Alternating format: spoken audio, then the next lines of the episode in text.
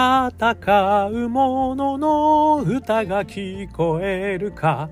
ということで始まりました。残酷の残に間抜けの間と書きまして残魔高太郎の戦う者の歌が聞こえるかでございます。この番組はイノベーションを起こしたい人新しい価値を作りたい人そんな人たちのために送る番組でございます。私株式会社イノプロビゼーションの代表させていただいたり株式会社 NTT データのオープンイノベーションエヴァンジリストをさせていただいたりしております。さてさて本日はですね2022年12月16日ということでございましてえー、師走も押し迫ってまいりました。今日は東京はすごく晴れてですね気持ちが良かったので私は外に出ましてですね、えー、ボックスね最近すごい増えてすごい便利でございますけどこのボックスの中でですねちょっとお話をさせていただいてると。えー、いうことで、え、ございます。で今日はですねあのまた素敵な本をですね、え、入手させていただきましてその本にですねあった言葉ここからですね私のインスピレーションそして解釈そういったことをお話ししてみたいというふうに思ってます。でこちらの本もう大おすすめですけれども一日一遍人生を成功に導く365人の言葉、え PHP 編集部様がですね、えー、出された本でございますね。えー、これがですねめちゃくちゃあのたくさんのですねこの名言がですね載っていましてそれを見るだけでもですねめちゃくちゃ勉強になっちゃうんですよねこれ。でその中からですねあこちらの本は PHP、えー、さんから出てですね、えー、2022年12月6日出たばっかりですねこれまだね、えー、ですのでこれあれじゃないですか皆さんあのお正月ねこういうのをこう読むとなかなかすごくいいんじゃないでしょうか。ね、松下幸之助さんはこう言ったとかですね非常にあのいろんな方々がですね、えー、お話しいただいてる話バンバン入ってます。でですねああと1日こう一遍形式でスラスラ読めるとも書いてますね。なのでぜひ参考してください。で私がですね今日はその中からめちゃくちゃあの刺さった言葉がありましてでそれを中心にですね今日はお話をさせていただきたいというふうに思っています。でその言葉、えー、紹介しますよ。人の世に不変なものは変化のみ、はい、もう一回言います。人の世に不変なものは変化のみ。この言葉がですねあこれ何言ってんだろうというふうに思ってちょっと背景をですね見させていただくと実はですねあの元世界銀行副総裁の、えー、西水美恵子さんがですねブータンですねあの幸せの国と言われるブータンの先代国王ジグミ・シン・ゲワンチク来竜王4世から初めて謁見を賜った時の言葉だそうなんですよね。でこれにですねこの西水さんもすごい感銘を受けてあの大変なこの世界銀行のですねやり取りをこうされたと乗り越えていったというふうに書かれていたんですけどでこのブータンの先代国王のジグミ・シンゲ・ワンチュクさん。この方がですねあのすごい方なんですよね。でこの言葉の真意はですねどういうことにあるかっていうとあの実はですねこの自らのこの国家元首、えー、と国王権限ですね。国王権限の縮小をどんどんしていったそれは1998年以降からですねあのどんどんしてったらしいんですよね。で要はですねその、まあ、ある意味国王がね全ての権限を握ってやるということを手放して民主化に国を持っていったということの中でこの言葉を言われていたということなんですよ。人の世に不変なものは変化のみ人の世に不変なものは変化のみっていうことなんですよね。でこれがですね私はあのある意味ですねその自分が持っているこの権限をね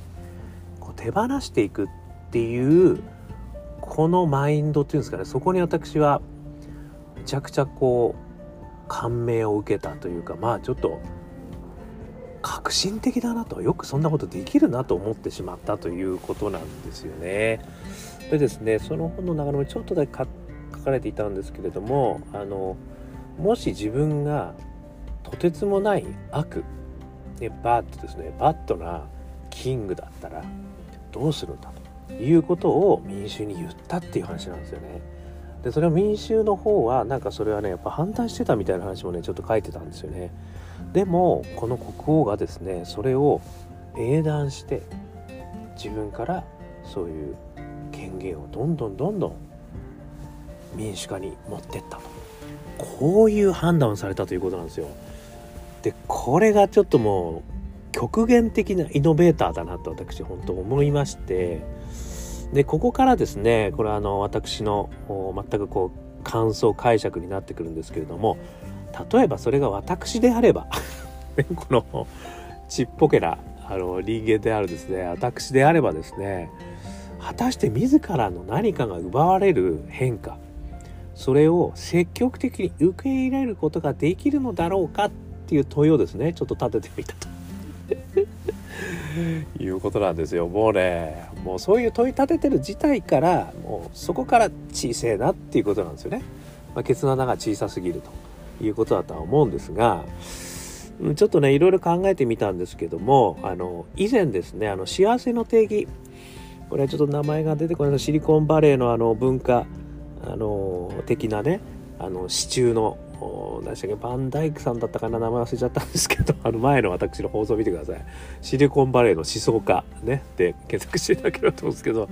その方とあとあの脳科学精神科学とか脳科学の先生これもちょっと名前忘れてしまいましたけどその2人がですね人間の幸せは3つである。ってことをね偶然にも同じこと言ってるんですよ。で1つ目健康。2つ目仲間。3つ目富なんですよね。でこれそのお二人がですねもうこれを言われてるんですよ。で、えー、確か健康はセレトニンだったかな。で、えー、仲間がオキシトニン。で、えー、富が、え、ドーパミンか。っていうねあの脳科学の先生がそういうこと言われてたんですけど。とした時にですよこの3つがないと要は幸せではないって言ってるわけですよね。でも先ほどのこの国王はあのある意味ですよ。3つ目の富を手放したってことなんじゃないかなと私思ったんですよね。だからやっぱりこれがすごいね幸せの条件である、えー、この3つ目のね富これを手放すってことが果たして私にできるのかってことをちょっと考えてみたんですよね。でこの3つがね健康仲間富この3つがですよやっぱりこう鳥レンマになってる。ということがもしあったとした時にじゃあどれをね。あのどの優先順位で手放すのかあというのをちょっと考えた時にこれもですねその脳科学の先生が実は言ってたんですよ。やっぱり1に健康である。2つ目に仲間である。そして3つ目に富であるって言ってたんですよね。というふうに思った時にまあ、この123どれかを手放さなければ君の幸せはないって言われた時にやっぱり富。なのかなって私もですね思ったかな。難しい。これは難しい。皆さんはどうですか？健康仲間富。これがあった時にどれかを手放さなければいけない。この鳥連馬にねなった時にどれを手放せるんだとこれは究極なんだろうなと思うでそれをなんとなく私はこの国王はですね富を手放すということをもうあの迷わず行ったのかなって私はまあ勝手に思ったということなんですよね。であのもう一つはねこのトリレンマ、ね、ジレンマをあの解決する時に前ねちょっと前ですけどまだお話しましたね。皆さんテストに出ますよこれ。何ですか？ヘーゲルさんの？弁証法の？アウフヘーゲンですよね。だからこの3つのトリレンマを否定することなしに新たな別次元の価値を作ることによってこの3つとも実現するっていうこともあるのかと。いう問いもね実は私一つあるなとも思ったんですよ。でそれはねこれまた昨日の話になっちゃうんですよ。それはねみんなで富むっていう選択肢がやっぱり一つあんのかなと思ったんですよね。そうするとまさに昨日のねプナンの話なんですよ。あのシェアリングエコノミーだったりフラットの世界だったり Web3 の世界だったりね要はこうみんながこうフラットにつながり合ってみんなでこう価値をね共有し合う世界なんか誰かの中心者がいなくてもいい成り立つ世界みたいなことがねやっぱりそこの答えになるのかなと私は思ってしまったんですよね。なんとなくですよこれはね私がなんとなく思ったねちょっと昨日のプランのですね話にもあのめちゃくちゃ影響を受けてるんですけどもなんかこうつながってしまったと、えー、いうことなんですよね。で昨日のそのプランのお話ね昨日のあの本もぜひ読んでいただければと思うんですけどそういうリーダーのことをビッグリーダーって言ってビッグボスって言ってるんですよ。ねちょっとあのいろんなビッグボスがね思い浮かんでると思いますけどビッグボスというらしいと。いうことでですねなんかこのやっぱりこのブータンの仙台航空はビッグボスビッグリーダーだったなというふうにね私本当思ったということですね。なので私のようにこんなふうにですね悩まないんですよきっとそういうビッグリーダーはね。全然悩まずに当たり前じゃないかと。で国民の皆さんがそうだよと。いうところがね。やっぱりこう本物のリーダーなのかなっていう気がいたしました。ね本物のイノベーターで本物のリーダーってそういうもんなんだろうと。いうふうにですね、あのー、思いましたと。まあこのブータン国王の決断はですねそういう意味じゃプナンのねあの話にもやっぱりすごくこうよるなっていうころをですね。あの思ってもっと学ばなきゃいけないなっていうふうに思いました。ね、これからの我々ね、まあ、私がどのように生きていくかみたいなところにもすごいですね。考えさせられる、えー、でもねすごくあの面白い話だったなっていうふうに思いましたのでイノベーターの皆様、ね、これから新しい世界を作っていきたいと思ってる皆様えー、少しでも参考になりましたら幸いでございますね。この実はブータンのこの幸せ指数っていうのもなんかウェブ記事によるとねあの最近は少しずつこう下がってきててそれはいろんな世界がねこうあの情報が入ってくるようになってきたからなんじゃないかみたいなねあの話も出てるみたいですけどもなかなか難しいですよねこういうのね。ということでね我々イノベーターもしくは新しい価値を作る人間としてですねどういう方向に進むべきなのか、ね、悩んでいきたい、ね、私もなんかそういったところに答えが少しでも役に立てる人間になりたい。ということでね今日はご紹介をさせていただきました。少しでも参考になりましたら幸いです。ということでアンカー .fm 毎日話してますんでよかったら登録してください。あとは Facebook とか SNS もやってますんでよかったらコメントいただけましたら幸いです。えー、ワカペラグループ香港ラッキーズ中年ワンダーランド元気が出る曲でございますのでよかったら中年じゃなくても聴いてみると元気出ますよ。えー、中年不思議国と検索していただくと元気が出る曲を聴けると思います。そしてそしてなんとこのアカペラグループ香港ラッキーズ30周年ワンマンライブ、えー、2022年12月31日、えー、12時からですね吉祥寺のロックジョイント GB で行われますのでぜひよかったら来てみてください。楽しいですよ。2時間ぐらいで終わりますよ。そしてなんとなんとそこで新しいアルバムも出るということでございますのでお楽しみくださいませ。えー、一人からでもね、えー、イノベーションできるそんなことを書いた本も私書いております。オープンイノベーション21の秘密。これもですね電子書籍リアルの書籍両方ありますのでよかったら見てみてくださいそして最後に私ですねこんなことをお話ししておりますけれども普段は大企業の皆様そしてスタートアップの皆様中小企業の皆様イノベーションもしくはね人材育成こんなところでね困ってる方がいたら